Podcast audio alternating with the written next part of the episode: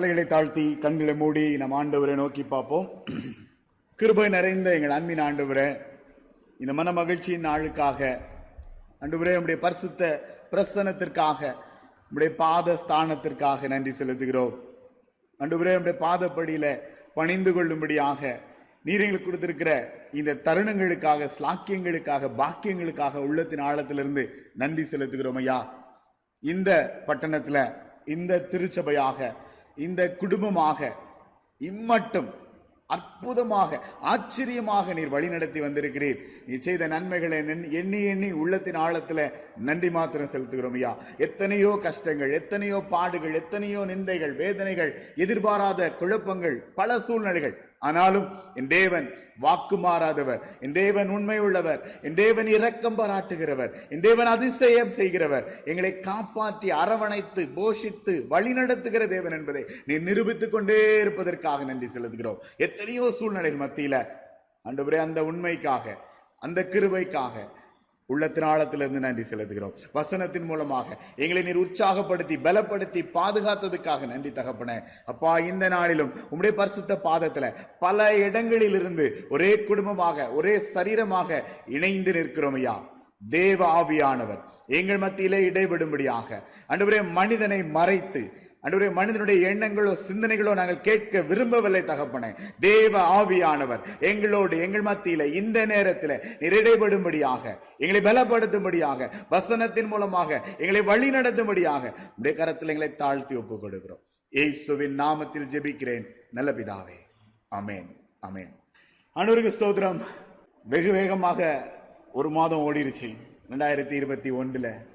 இன்னும் ஒரு புதிய மாதத்தை காண கர்த்தர் நமக்கு கிருபை செய்திருக்கிறார். ஆண்டவருக்கு நன்றி செலுத்துவோம். இந்த புதிய மாதத்தை ஆண்டுடைய சமூகத்தில் ஆரம்பித்தோம். ஒன்றாம் தேதி அதிகாலை வேளையில் அநேகர் இந்த ஜூமில் இணைந்து ஜபித்து ஜெபித்து இந்த புதிய மாதத்தை நம்ம ஆரம்பித்தோம். ஆண்டவர் வசனத்தை நமக்கு கற்றுக் கொடுத்தார். எதிர்பார்க்காமல் அல்லது எவ்வளவோ ஒரு கஷ்டத்தின் மத்தியிலையும் நம்ம கடந்து போகிற பாதையில் அற்புதமாக கத்தர் செயல்படுவார் என்பதை அவர் உறுதிப்படுத்தி கொண்டே இருக்கிறார். ஆண்டவருக்கு நன்றி செலுத்துவோம். இந்த ஆண்டு ஏற்கனவே நான் கொடுத்த தலைப்பின் அடிப்படையில் உன்னதமான ஆண்டு அவர் மேன்மையாக வைப்பார். இந்த மேன்மையான ஆண்டவருடைய வழிநடத்துதலில் தொடர்ந்து கற்றுக்கொள்ள தொடர்ந்து புரிந்து கொள்ள ஆண்டவர் நம்மளை வழி நடத்துவார் என்று நான் விசுவாசிக்கிறேன் காத்திருக்கிறேன். ஆண்டுடைய வசனங்கள் ஒரு நாளும் நம்மளை வந்து தவறி போக விடவில்லை. ஒரு நாளும் நம்மளை வந்து கைவிடவே இல்லை. இத்தனை ஆண்டு கால அனுபவம் இந்த திருச்சபையில். பல சூழ்நிலை. இதே இடத்துல பல பல சூழ்நிலைகளை வந்து நிற்கும் பொழுது கத்த செய்த கத்த நடத்தின கத்த வழி நடத்தின கற்றுக் கொடுத்த காரியம் அது இன்றைக்கும் உண்மை உள்ளது. இனிமேலும் ஆண்டவர் அற்புதமாக நம்மை வழி நடத்துவார். ஸோ இந்த உன்னதமான அப்படிங்கிற சூழ்நிலையில நம்ம வந்து போன மாதம் முழுவதும் செய்தியை கேட்டோம். அதுல வந்து கத்த நம்மளை வந்து அந்த நிலையில வைத்து நம்மளை வழி நடத்துவார் என்பதை நம்ம புரிந்து கொண்டோம்.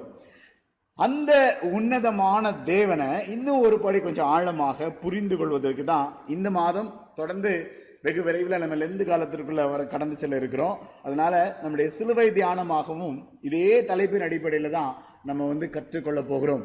கத்தருக்கு இனி வரும் ஏழு வாரங்கள் நம்ம தொடர்ந்து குருத்தோல ஞாயிறு வரைக்கும் இந்த உன்னதமான தேவன் அப்படிங்கிற இந்த குறிப்பிட்ட கருத்தை அல்லது தலைப்பை ஆண்டவர் நமக்கு புரிவதற்கு நமக்கு கிருபை செய்வார் என்று காத்திருக்கிறேன். இன்னைக்கு நான் எடுத்துக்கொண்ட வேத பகுதி இன்னைக்கு வாசிக்கிட்ட வேத பகுதியிலிருந்து நம்ம தியானிக்க இருக்கிறோம். ஆனால் அதுக்கு முன்பதாக உன் மத்தியில் நான் பகிர்ந்து கொண்ட இந்த வேத வசனம் வந்து நீதிமொழிகள் நான்காம் அதிகாரத்துல எட்- ஒன்பதாம் வசனம் மற்றும் பதினெட்டாம் வசனத்துல பாத்தீங்க அப்படின்னா அங்க என்ன சொல்லப்பட்டிருக்கிறது? அது உன் தலைக்கு அலங்காரமான முடியை கொடுக்கும். அது மகிமையான கிரீடத்தை உனக்கு சூட்டும். நீதிமான்களுடைய பாதை நடு பகல் வரைக்கும் அதிகம் அதிகமாய் பிரகாசிக்கிற சூரிய பிரகாசம் போல் இருக்கும். இதுல பாத்தீங்க அப்படின்னா அலங்காரமான முடியை கொடுக்கும் மகிமையான கிரீடத்தை சூட்டும். இந்த வாழ்க்கை வந்து அதிகம் அதிகமாய் பிரகாசிக்கிற சூரிய பிரகாசம் போல் இருக்கும். கேட்கலாம். பாஸ்டர் இன்னைக்கு சர்ச் ஆரம்பிக்கிறதுக்கு முன்னாடி சர்வீஸ் ஆரம்பிக்கிறதுக்கு முன்னாடி ஒரு சிலர் ஜூம்ல இருந்து கேட்டாங்க பாஸ்டர் எப்போ நாங்கள் சர்ச்சுக்கு வருவோம்? வழியே இல்லையே வாய்ப்பே இல்லையே. நிறைய சூழ்நிலை யோசித்து யோசித்து பார்த்தா நெகட்டிவாவே இருக்கு. என்ன பண்ண? ஆனா வேத வசனம் என்ன கற்றுக் கொடுக்கிறது? சூரிய பிரகாசம் போல மகிமையான ஒரு சூழ்நிலைக்குள்ள கத்தர் வழி நடத்துவார். நிச்சயமா செய்வார். எத்தனை பேர்? நான் இன்னும் ஆலயத்துக்கு வர முடியலையேன்னு காத்துட்டு இருக்கிறீங்களோ வெகு விரைவில் அற்புதமாக கத்த சூழ்நிலைகளை மாற்றுவார். அதுதான் நமக்கு வேதம் நமக்கு கற்றுக் கொடுக்கிறது. அப்போ இந்த அலங்காரமான முடி இந்த மகிமையான கிரீடம் சூரிய பிரகாசம் இதெல்லாம் வந்து நீங்க கொஞ்சம் யோசித்து பாத்தீங்க அப்படின்னா அதனுடைய பின்னணி அல்லது அது சொல்லப்பட்டதனுடைய விளக்கம் என்ன அப்படின்னா நீதிமொழிகள் நான்காம் அதிகாரத்துல அங்க சொல்லப்பட்டதனுடைய பின்னணி என்னவென்றால் அது வந்து ஞானத்தை தேட சொல்கிறது நமக்கு. ஓகே ஒன்று எட்டு மற்றும் ஒன்பது பார்த்தீங்க அப்படின்னா நீதிமொழிகள் உன் தாயின் போதகத்தை தள்ளாத உன் தகப்பின் தகப்பனின் புத்தியை கேளு. அவைகள் உன் சிரசுக்கு அலங்காரமான முடி அப்படிங்கிற அந்த வார்த்தை பயன்படுத்தப்பட்டிருக்கும். அதே போல நான்காம் அதிகாரம் இன்னைக்கு நான் ஏற்கனவே சொன்ன அந்த வசனத்துல எட்டு ஒன்பது பார்த்தீங்க அப்படின்னா அதே சூழ்நிலைகள் சொல்லப்பட்டிருக்கும். அப்ப இந்த அலங்கார முடி அல்லது மகிமையான கிரீடம் அப்படின்னு சொல்லும் பொழுது அதனுடைய ஆழமான புரிந்து கொள்ளுதல் ரொம்ப சிம்பிள் நமக்கு சிகை அலங்காரம் அப்படி அழகுபடுத்துற அந்த அலங்காரத்தை அதில் சொல்லல. அந்த அலங்காரமான முடியாக நமக்கு சூட்டப்படுகிறது வந்து கர்த்தருடைய கிருவை கிருபை தான் அந்த இடத்துல சொல்லப்பட்டிருக்கிறது. அவருடைய கிருபையினால நீ முழு முழுமையாக பாதுகாக்கப்படுவாய். அந்த இடத்துல சொல்லப்பட்டது கிருபை தான். ஞானமே முக்கியம் அப்படின்னு சொல்லும் பொழுது இந்த வருஷம் ஆண்டவர் கொடுத்த வேத வாக்கின்படி கீழ்ப்படிதலும் ஆசீர்வாதம் ரெண்டும் அடுத்தடுத்து நமக்கு தொடர்ந்து பற்றி பிடித்துக் கொள்ள வேண்டிய ஒன்று. அப்போ அந்த கட்டளைக்கு கீழ்ப்படியும் பொழுது அதான் அந்த ஞானம். அதை நான் முழுமையாக கிரகித்துக் கொள்ளும் பொழுது எனக்கு கிடைக்கப்படுகிறது வந்து இந்த அலங்காரமான முடி மகிமையான கிரீடம் சூட்டுங்கிறது வந்து ஆண்டுடைய கிருபை. இந்த நிமிஷம் வரைக்கும் இந்த நொடி வரைக்கும் நான் உயிரோடு இருக்கிறது நிர்மூலமாகாமல் காக்கப்படுகிறது கிருபை. நான் ஏதோ பெரிய ஆளு நான் பெருசா சாதிச்சிட்டேன். நான் ஏதோ பெரிய என்னால் எல்லாம் முடியும் சொல்றதுக்கு ஒன்றுமே இல்லை. யாராலையும் சொல்ல முடியாது. இன்னைக்கு எனக்கு தெரிந்த ஒரு நண்பர் மருத்துவர் அவரிடம் பேசி கொண்டிருக்கும் பொழுது ஐ மீன் வாட்ஸ்அப்பில் சொல்லும் பொழுது எதுவுமே கையில் இல்லை.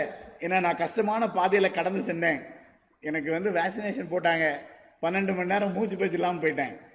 அதுக்கப்புறம் தான் நான் உயிரோடு இருக்கிறது ஆண்டுடைய கிருபன்னு ரொம்ப யோசிக்கிறேன் அப்படின்னு சொன்னார். நீங்கள் மதியானம் பின்னணியை பார்க்கும் பொழுது யாருக்குமே எந்த நம்பிக்கையுமே இல்லைங்கிற ஒரு சூழ்நிலை இருக்கு. ஆனால் கிருபை அப்படிங்கிறது எல்லாருக்கும் இருக்கும். இப்போ இந்த கிருபை வந்து சூரிய பிரகாசம் போல பிரகாசிக்க பண்ணும் நம்மளை வாழ வைக்கும். நம்ம முந்தைய நம்ம நிறைய சூழ்நிலை கற்றுக்கொண்ட அதே காரியம்தான். அது நம்மளை வாழ வைக்கும். குறையில்லாமல் நம்மளை பாதுகாத்துக் கொள்ளும். நீதிமொழிகள் ஏன்னா கனம் பொருந்திய தலை அப்படின்னு இந்த வருஷம் நம்ம எடுத்துக்கொண்ட தலைப்பின் அடிப்படையில் பார்க்கும் பொழுது அந்த டைரக்ஷன்ல டிராவல் பண்றதுக்கு ஆண்டு நமக்கு கிருபையை கொடுப்பான்.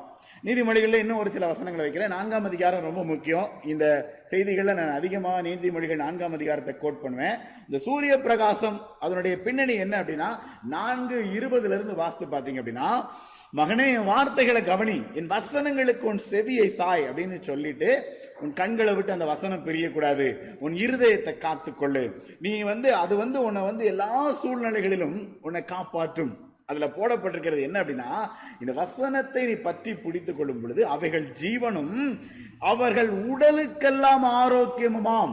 ரொம்ப முக்கியம். இன்னைக்கு எல்லாருக்கும் இந்த நோய் தொற்றுனாலதான் பயந்து திகில் இருக்கு. ஒவ்வொரு நாளும் அது பயமா இருக்கு. எங்கேயாவது வெளியில போயிட்டு வந்தா வந்துடுவோன்னு பயமா இருக்கு. டெஸ்ட்டுக்கு போகும்போது பயமா இருக்கு. ஒவ்வொரு சூழ்நிலைகளிலும் அந்த ஒரு திகில் நமக்குள்ள நம்மளை தொடர்ந்து பிடிச்சுக்கிட்டே இருக்கு.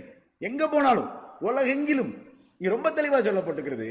இதை இந்த வசனத்தை இதை கேட்டு நீ கண்டுபிடிக்கிறவர்களுக்கு அது ஜீவனும் உடலுக்கெல்லாம் ஆரோக்கியமுமாம். அதையும் தொடர்ந்து பாத்தீங்க அப்படின்னா ஜீவ ஊற்று புறப்படும் என்று சொல்லப்பட்டிருக்கிறது. பின்னணி என்ன? நம்ம இதுவரைக்கும் கற்றுக்கண்ட உபாகம் இருபத்தெட்டாம் அதிகாரத்தின் முதல் பதினான்கு வசனம் தான் வலது இடது புறம் சாயாம அந்த வசனத்துக்கு கீழ்ப்படியும் பொழுது கத்தருடைய ஆசீர்வாதத்தை நீ அனுபவிப்பாய். நான் அனுபவிப்பேன் நாம் அனுபவிப்போம். அதுதான் அதனுடைய பின்னணி. இந்த வருஷம் நம்ம வந்து எடுத்துக்கொண்ட தலைப்பு வந்து கனம் பொருந்திய தலை. இன்னும் ஒரு கான்செப்ட் வந்து நிகராய் நிலையாய் நிகராய் நிகரில்லாதவருக்காய் வாழ்றது இயேசுவுக்காக. வாழ்றது இந்த நிகர் இல்லாதவருக்கு தான். அவர் இல்லாம என்னால ஒண்ணுமே முடியாது அப்படிங்கறத நம்ம எல்லாரும் உணர்கிற ஒரு தருணம். அப்ப இந்த நிகர் இல்லாதவருக்காய் வாழ்றது அப்படிங்கிறது வந்து என்ன அப்படின்னா டோட்டல் சரண்டர் முழுமையாக ஆண்டவருடைய கரத்துல ஒப்பு கொடுக்கிற தன்மை. எதையுமே யோசிக்காம எதையுமே எதிர்பார்க்காம கண்ணை மூடிட்டு ஆண்டருடைய கரத்துல ஒப்பு கொடுத்துட்டு முன்னாடி போக வேண்டிய ஒரு சூழ்நிலை. அவர் என்ன சொல்றாரோ அதை கேட்டுட்டு பின்பற்றுகிற ஒரு தருணம். அதுக்கு தான் நம்ம அழைக்கப்பட்டிருக்கிறோம். அதுதான் ஒருவன் என்னை பின்பற்ற விரும்பினால் தன்னைத்தான் வெறுத்து தன் சிலுவை எடுத்துக்கொண்டு அனுதினமும் என்னை பின்பற்ற கடவன். இந்த தன்னைத்தான் வெறுத்து தன் சிலுவை எடுத்துக்கொண்டு பின்பற்ற கடவன் அப்படிங்கிறது வந்து நம்ம எல்லாரும் செய்ய வேண்டிய ரொம்ப மிக மிக முக்கியமான ஒன்று. ரைட் சிலுவை தியானத்துக்குள்ள வரும் பொழுது அதை குறித்து அதிகமாக நான் பேசுறேன். கனம் பொருந்திய தலை அப்படின்னு சொல்லும் பொழுது இன்றைக்கு வாசி கேட்ட வேத பகுதியின் அடிப்படையில் பாத்தீங்க அப்படின்னா ஆதியாகமம் பதினான்காம் அதிகாரத்துல அங்க என்ன சொல்லப்பட்டிருக்கிறது? மெல்கிசதேக்கு ரைட் சாலைமீன் ராஜாவாகிய மெல்கி சதைக்கு அங்க அப்பமும் திராட்சரசமும் கொண்டு வந்து அவனை ஆசீர்வதித்து யார? ஆபிரகாம் ஆசீர்வதித்து. வானத்தையும் பூமியையும் உடையவராகிய உன்னதமான தேவனுடைய ஆசீர்வாதம் ஆபிரகாமுக்கு உண்டாவதாக.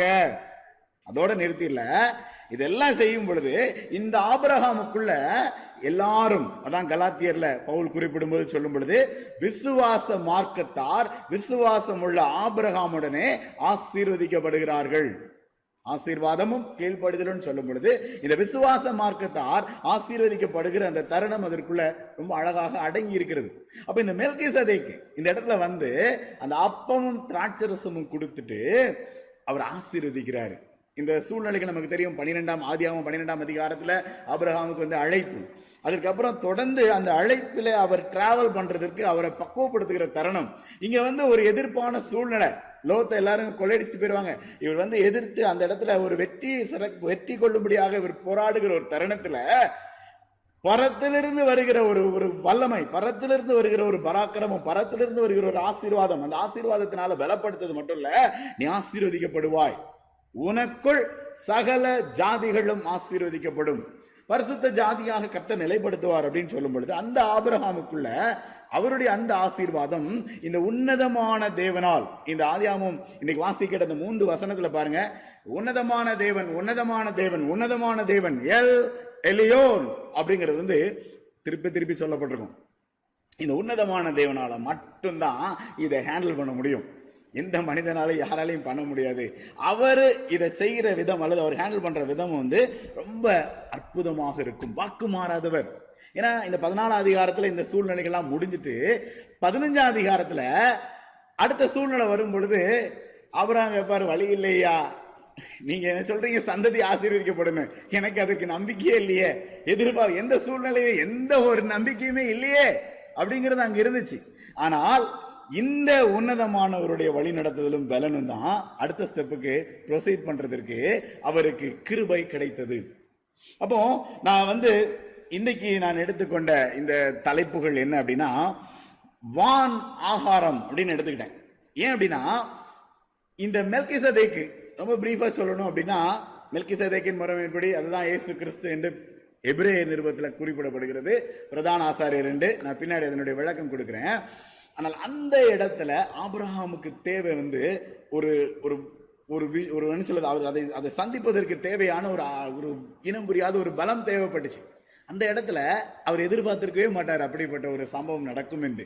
அப்படிப்பட்ட ஒரு ஒரு வெற்றி கிடைக்குங்கிறதும் அவருக்கு தெரிஞ்சிருக்காது. ஆனால் திடீரென்று தட்ஸ் வை அந்த இடத்துல எப்படி எங்கேருந்து வந்தார் அப்படிங்கிறதுலாம் அவனுடைய இது ஒரு பெரிய ஒரு ஆழமான ஒரு கருத்து. அதனுடைய பின்னணி என்ன அப்படின்னா இந்த தெரிந்து கொள்ளுதலும் இந்த தெரிந்து கொள்ளப்பட்டவனை ஆசீர்வதித்து வழிநடத்துறதுக்காக ஆண்டவர் தெரிந்து கொண்ட அல்லது ஆண்டவர் உணர்த்தின ஒரு சூழ்நிலை என்று அதில் நம்ம புரிந்து கொள்ள முடியும். அப்ப இந்த உன்னதமான தேவனுடைய கிருபையினால ஆண்டவர் வந்து அந்த வான ஆகாரம் வந்து அவரை பலப்படுத்தியது.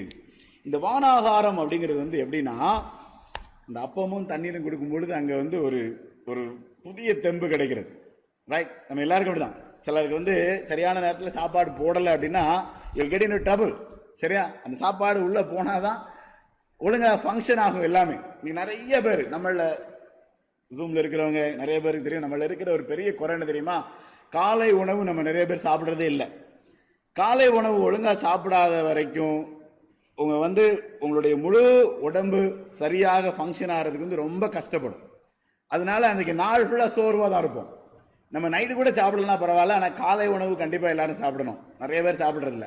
காலை உணவுங்கிறது வந்து நம்ம போடுற சாப்பாடு மட்டும் இல்லை காலை உணவுங்கிறது வேதத்தையும் குறிக்கிறது ரைட் தின தியானத்தையும் குறிக்கிறது.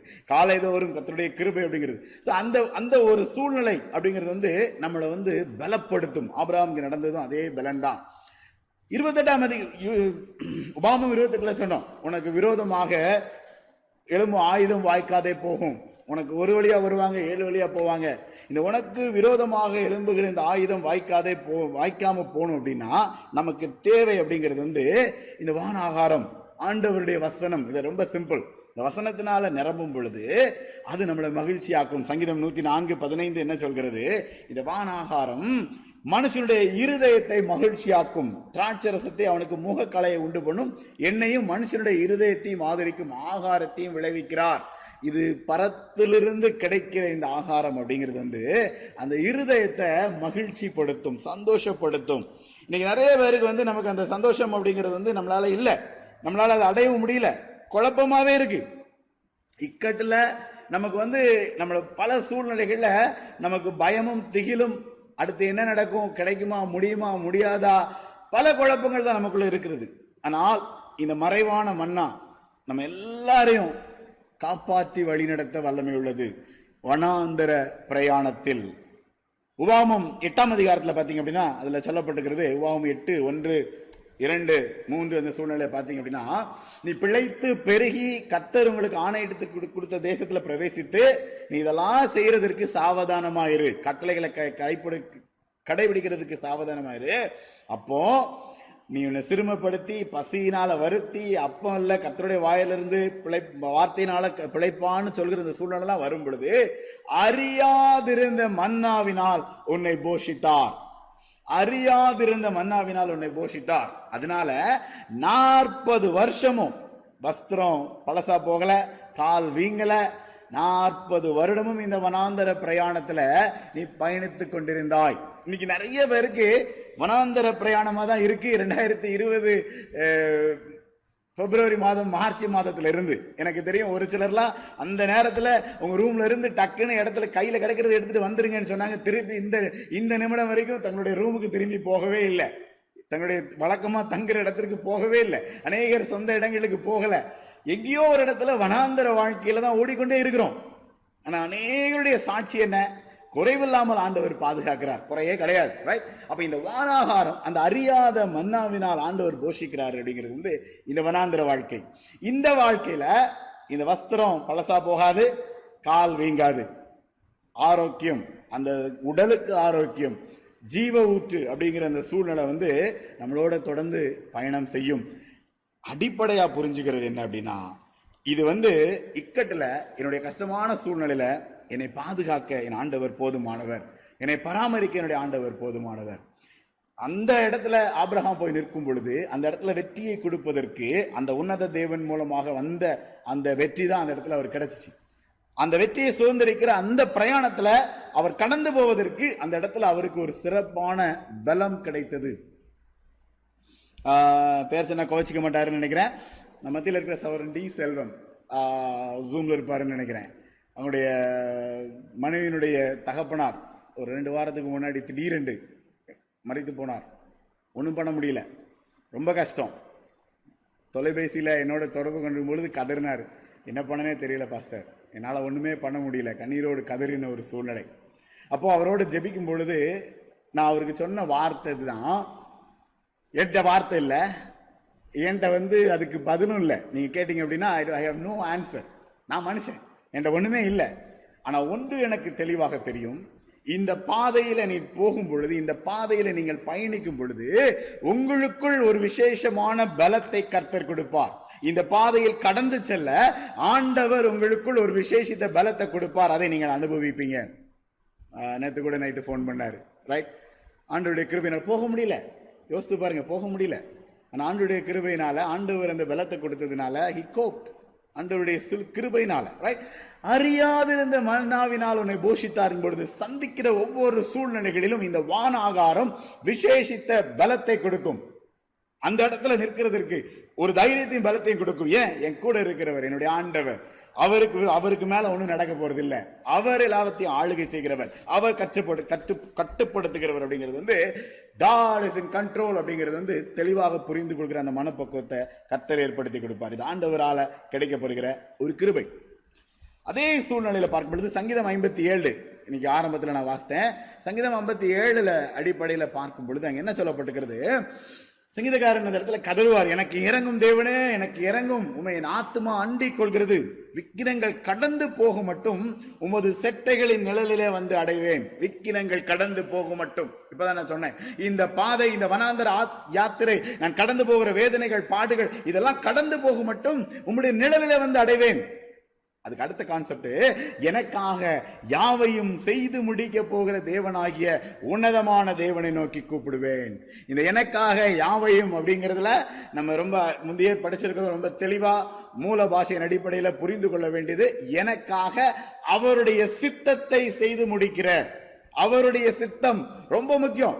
ஏன்னா நான் ஆண்டவருடைய பிள்ளை அவருக்கு பின்னாடி போறேன்னா சிலுவை எடுத்துக்கிட்டு பின்னாடி போறேன்னா என் வாழ்க்கையில நடக்கிற ஒவ்வொரு சூழ்நிலையும் அவருடைய சித்தமாக இருக்க நான் ஒப்பு கொடுக்க அழைக்கப்படுகிறேன். என் சித்தம் இல்ல என் விருப்பம் இல்ல என் எண்ணம் இல்ல. ரைட் அந்த அவருடைய சித்தத்தை செய்து முடிக்க அந்த தேவனை நோக்கி கூப்பிடுவேன். அடுத்த வசனம் மூன்றாம் வசனம் என்ன சொல்கிறது?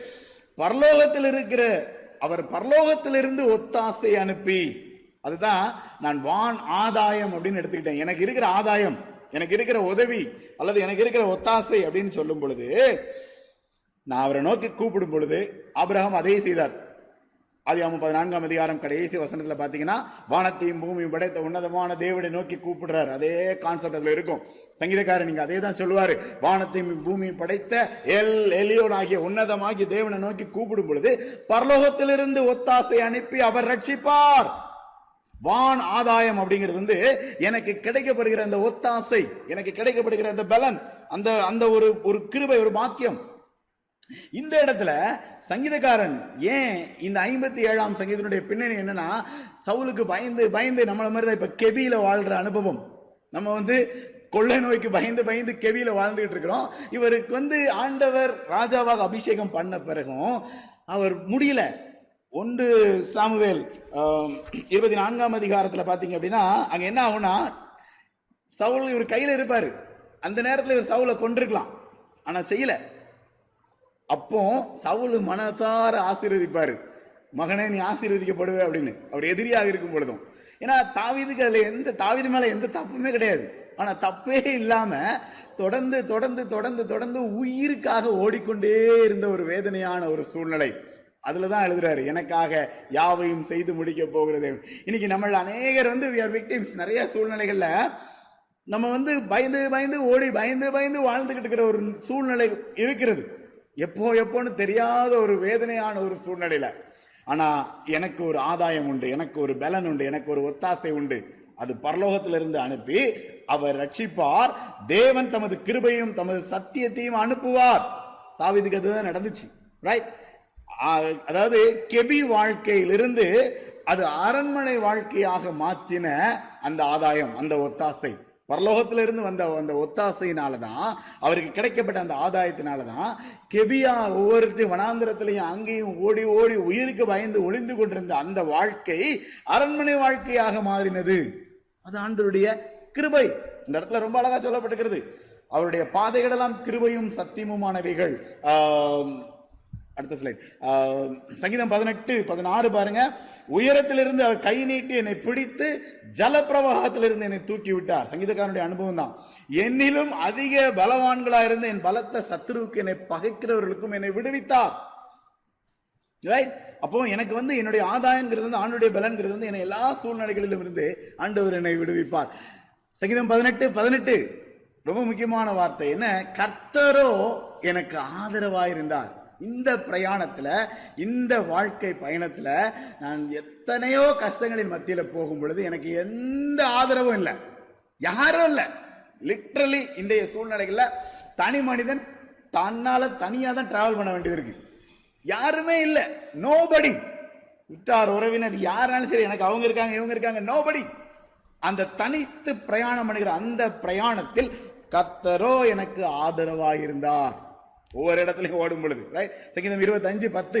கத்தருடைய உடன்படிக்கை அவருடைய சாட்சியும் கைக்கொள்ளுவர்களுக்கு அவருடைய பாதைகள் எல்லாம் கிருபையும் சத்தியமுமானவைகள். அந்த கட்டளைக்கு கீழ்ப்படிந்து போகும் பொழுது தாவீதுடைய வாழ்க்கையில் அதான் நடந்துச்சு. அது கிருபையும் சத்தியமுமா இருந்துச்சு. அப்போ பல சூழ்நிலைகளில் கத்தருடைய வழி நடத்துதல் அப்படிங்கிறது வந்து தெய்வீகத்தன்மையாக இருக்கிறது. ஆபிரகாமுடைய வாழ்க்கையில் தான் நடந்துச்சு. அவரை பின்பற்றுகிற ஒவ்வொருத்தருடைய வாழ்க்கையிலும் அதுதான் நடந்துச்சு. மெல்கிசதேக்கினுடைய இந்த ஆசாரியத்துவம் அப்படிங்கிறது வந்து கிறிஸ்துவுக்குள்ள அதுதான் கிறிஸ்துவாகிய நம்முடைய பிரதான ஆசாரியராகிய இயேசு கிறிஸ்து. அப்போ இயேசுவா இருங்கள் இயேசுக்கா இருங்கள். நம்ம நிறைய காரியங்களை கற்றுக்கொண்டோம். அப்போ நான் இயேசுக்காக நான் இருக்கும் பொழுது என்னை எல்லா சூழ்நிலைகளிலும் அவர் என்னை பாதுகாத்து என்னை வழிநடத்த வல்லமையுள்ள தேவன். ரைட் எபிரேயர் ஏழாம் அதிகாரத்தில் பார்த்தீங்க அப்படின்னா எபிரேயர் ஏழு இருபத்தி நான்கு இருபத்தி ஐந்து இருபத்தி ஆறு அந்த சூழ்நிலைகள்லாம் பார்க்கும் பொழுது இவரோ யாரு? இயேசு கிறிஸ்துவ குறித்து சொல்லப்பட்டுக்கிறது என்றென்றைக்கும் நிலைத்திருக்கிறபடியினாலே நேற்றும் இன்றும் என்றும் மாறாதவர். ஆபிரகாமை ஆசீர்வதித்த தேவன் இந்த நேரத்துல இந்த இடத்துல எங்கிருந்து இணைந்திருந்த நம்ம எல்லாரையும் ஆசீர்வதிக்க வல்லமை உள்ளவர் என்றென்றைக்கும் நிலைத்திருக்கிறார். மாறி போகாத ஆசாரியத்துவம் உள்ளவருமாயிருக்கிறார். ஸோ அவர் மூலமா நம்ம எல்லா சூழ்நிலைகளிலும் நமக்கு நம்ம ஆசீர்வதிக்கப்படுவோம். வானங்களில் உயர்ந்தவருமா இருக்கிற இவ்விதமான பிரதான ஆசாரியரே நமக்கு ஏற்றவராயிருக்கிறார். இவரே நான்கு பதினான்கு பதினைந்து. வானங்களின் வழியாக பரலோகத்திற்கு போன தேவகுமாரனாகிய இயேசு என்னும் மகா பிரதான ஆசாரியர் நமக்கு இருக்கிறபடினால அவர் எப்படிப்பட்டவரா? நம்முடைய பலவீனங்களை குறித்து பரிதவிக்க கூடாத பிரதான ஆசாரியர் நமக்கு இராமல் என்ன சொல்லப்பட்டிருக்கிறது? எல்லா விதத்திலும் நம்மை போல் சோதிக்கப்பட்டு பாவமில்லாதிருக்கிற பிரதான ஆசாரியர். எல்லா விதத்திலும் நம்மை போல சோதிக்கப்பட்டு பாவமில்லாதிருக்கிற பிரதான ஆசாரியர். இயேசு கிறிஸ்து நமக்கு இருக்கிறார்.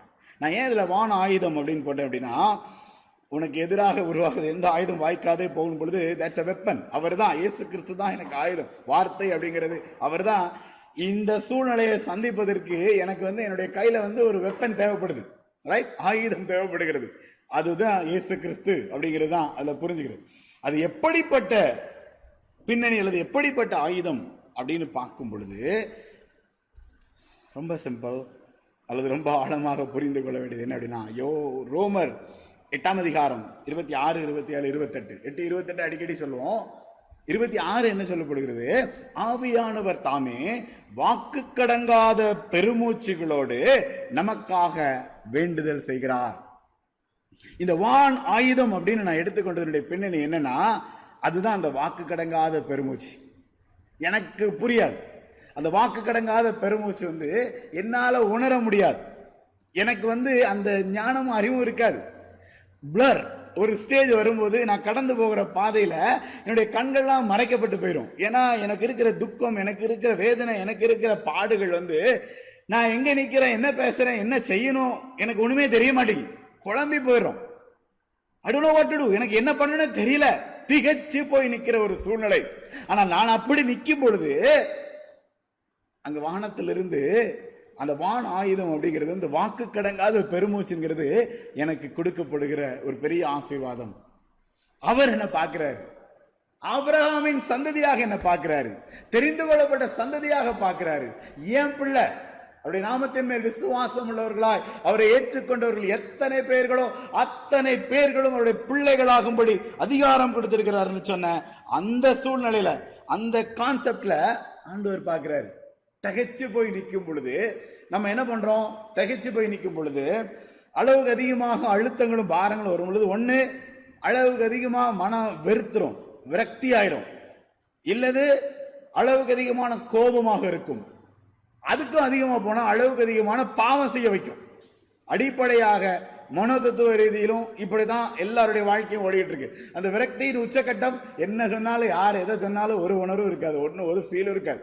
இல்ல கோபம் அப்படிங்கும் போது முன்னாடி இருக்கிறவங்க அவ்வளவு வரும் அவ்வளவுதான் முடிஞ்சு போச்சு வாழ்க்கை. ரைட் இனம் புரியாத கோபமாக மாறிவிடும். அதையும் தாண்டி போகும் பொழுது அந்த விரக்தியும் அந்த வேதனைகளையும் சூ- சூழ்நிலைகளையும் மறைக்கிறதுக்கு என்னை அறியாம நான் அதிகமாக பாவம் செய்ய ஆரம்பிச்சிருவேன்.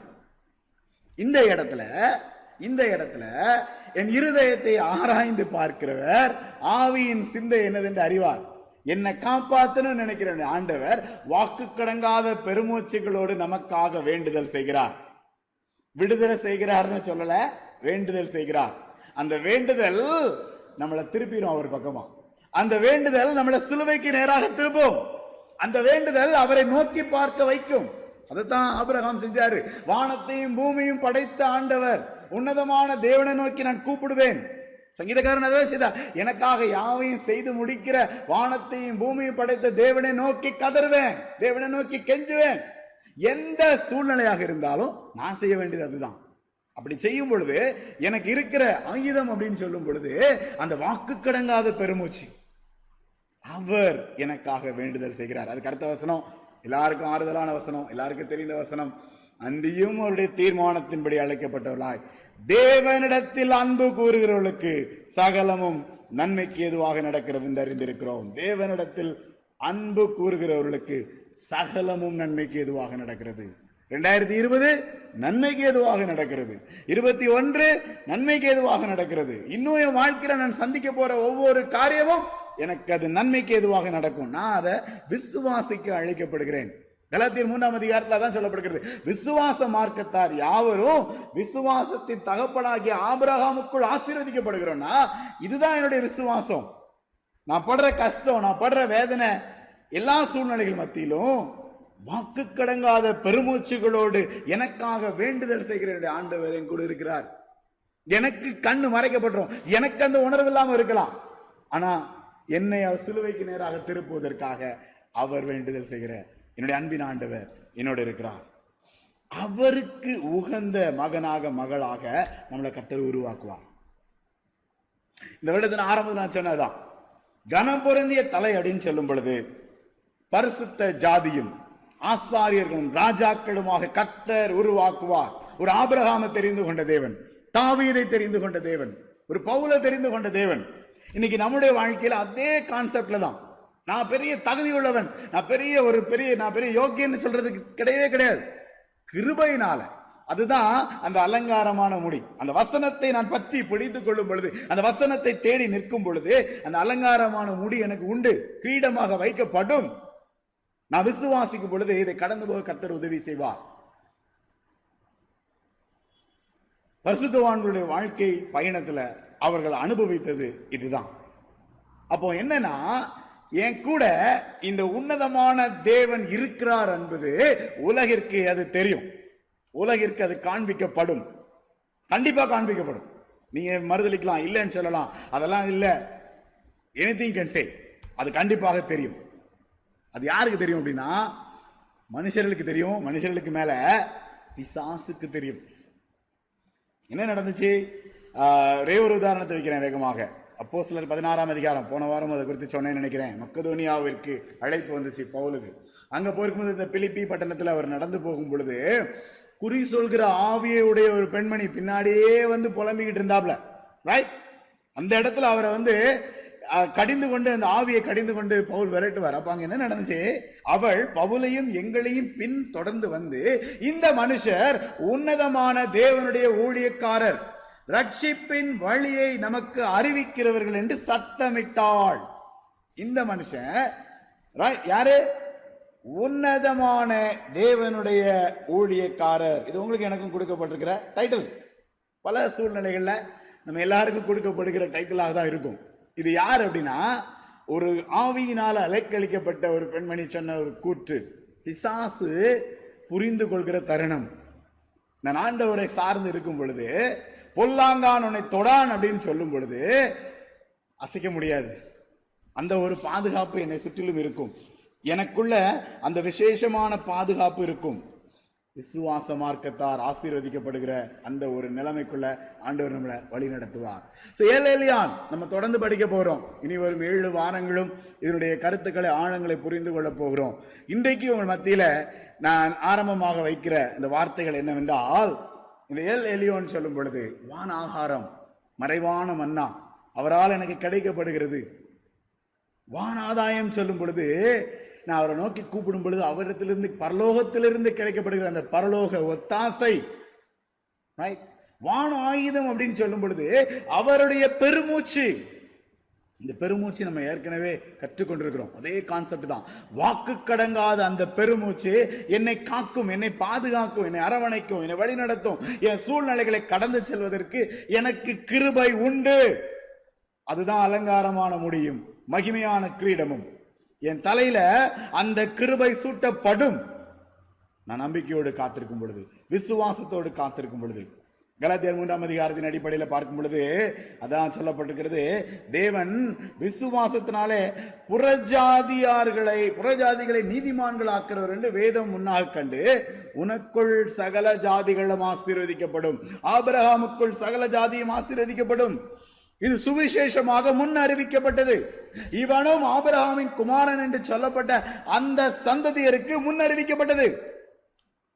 இன்னைக்கு நான் தெரிந்து கொள்ளப்பட்ட சந்ததியாக ஆண்டருடைய பிள்ளையாக பரிசுத்த ராஜரீக ஆசாரிய கூட்டமாக நான் தெரிந்து கொள்ளப்பட்ட பொழுது விசுவாச மார்க்கத்தார் விசுவாசம் உள்ள ஆபிரகாமுடனே ஆசீர்வதிக்கப்படுகிறார்கள்.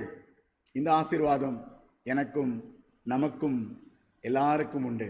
கத்த நம்மளை ஆசீர்வதிப்பார். ஒரு நம்முடைய தலையில தாழ்த்தி கண்களை மூடி ஆண்டவரை நோக்கி பார்ப்போம். எனக்கு இறங்கும் தேவனே எனக்கு இறங்கும். உமை என் ஆத்துமா அண்டிக் கொள்கிறது. விக்கிரங்கள் கடந்து போக மட்டும் உமது செட்டைகளின் நிழலிலே வந்து அடைவேன். எனக்காக யாவையும் செய்து முடிக்கப் போகிற தேவனாகிய உன்னதமான தேவனை நோக்கி கூப்பிடுவேன். என்னை விழுங்க பார்க்கிறவன் என்னை நிந்திக்கையில். அவர் பரலோகத்திலிருந்து ஒத்தாசை அனுப்பி என்னை ரட்சிப்பார். தேவன் தமது கிருபையும் தமது சத்தியத்தையும் அனுப்புவார். அன்பின் ஆண்டவர ஜீவனுள்ள விட வார்த்தைக்காக நன்றி செலுத்துகிறோம் ஐயா. எங்களுக்காக உம்முடைய சித்தத்தை நிறைவேற்றுகிற பரலோக ஒத்தாசை அனுப்புகிற என்னுடைய அன்பின் ஆண்டவராய் நீர்களோடு இருப்பதற்காக நன்றி செலுத்துகிறோம். மறைவான மன்னாவிற்காக பரலோகத்தின் ஒத்தாசைக்காக வாக்கு கடங்காத பெருமூச்சுகளுக்காக நன்றி செலுத்துகிறோம். அன்றுபுரே உம்முடைய கிருபை உம்முடைய உண்மை அது உண்மை என்பதை நீர் உணர்த்துகிறீர். அதை எங்களுக்கு நீர் அனுப்புகிறதற்காக நன்றி தகப்பனே. அப்பா இந்த இடத்துல இந்த நேரத்தில் தலை தாழ்த்தி இருக்கிற ஒவ்வொரு உள்ளங்களுக்கும் இந்த அனுபவம் உண்மையுள்ளதா இருக்கும்படி உடைய பரிசுத்த பாதத்துல தாழ்த்தி ஒப்பு கொடுக்கிறோம் ஐயா. ஆண்டவரே மறைவான மன்னாவினால் போஷித்து பரலோக ஒத்தாசையினால் எங்களை ஆண்டவரே தூக்கி எடுத்து அந்த வாக்கு கடங்காத பெருமூச்சுகளினால் எங்களை நீர் காப்பாற்றுகிறதற்காக நன்றி செலுத்துகிறோம். இயேசுவின் நாமத்தில் ஜெபிக்கிறேன். நல்ல பிதாவே. அமேன் அமேன்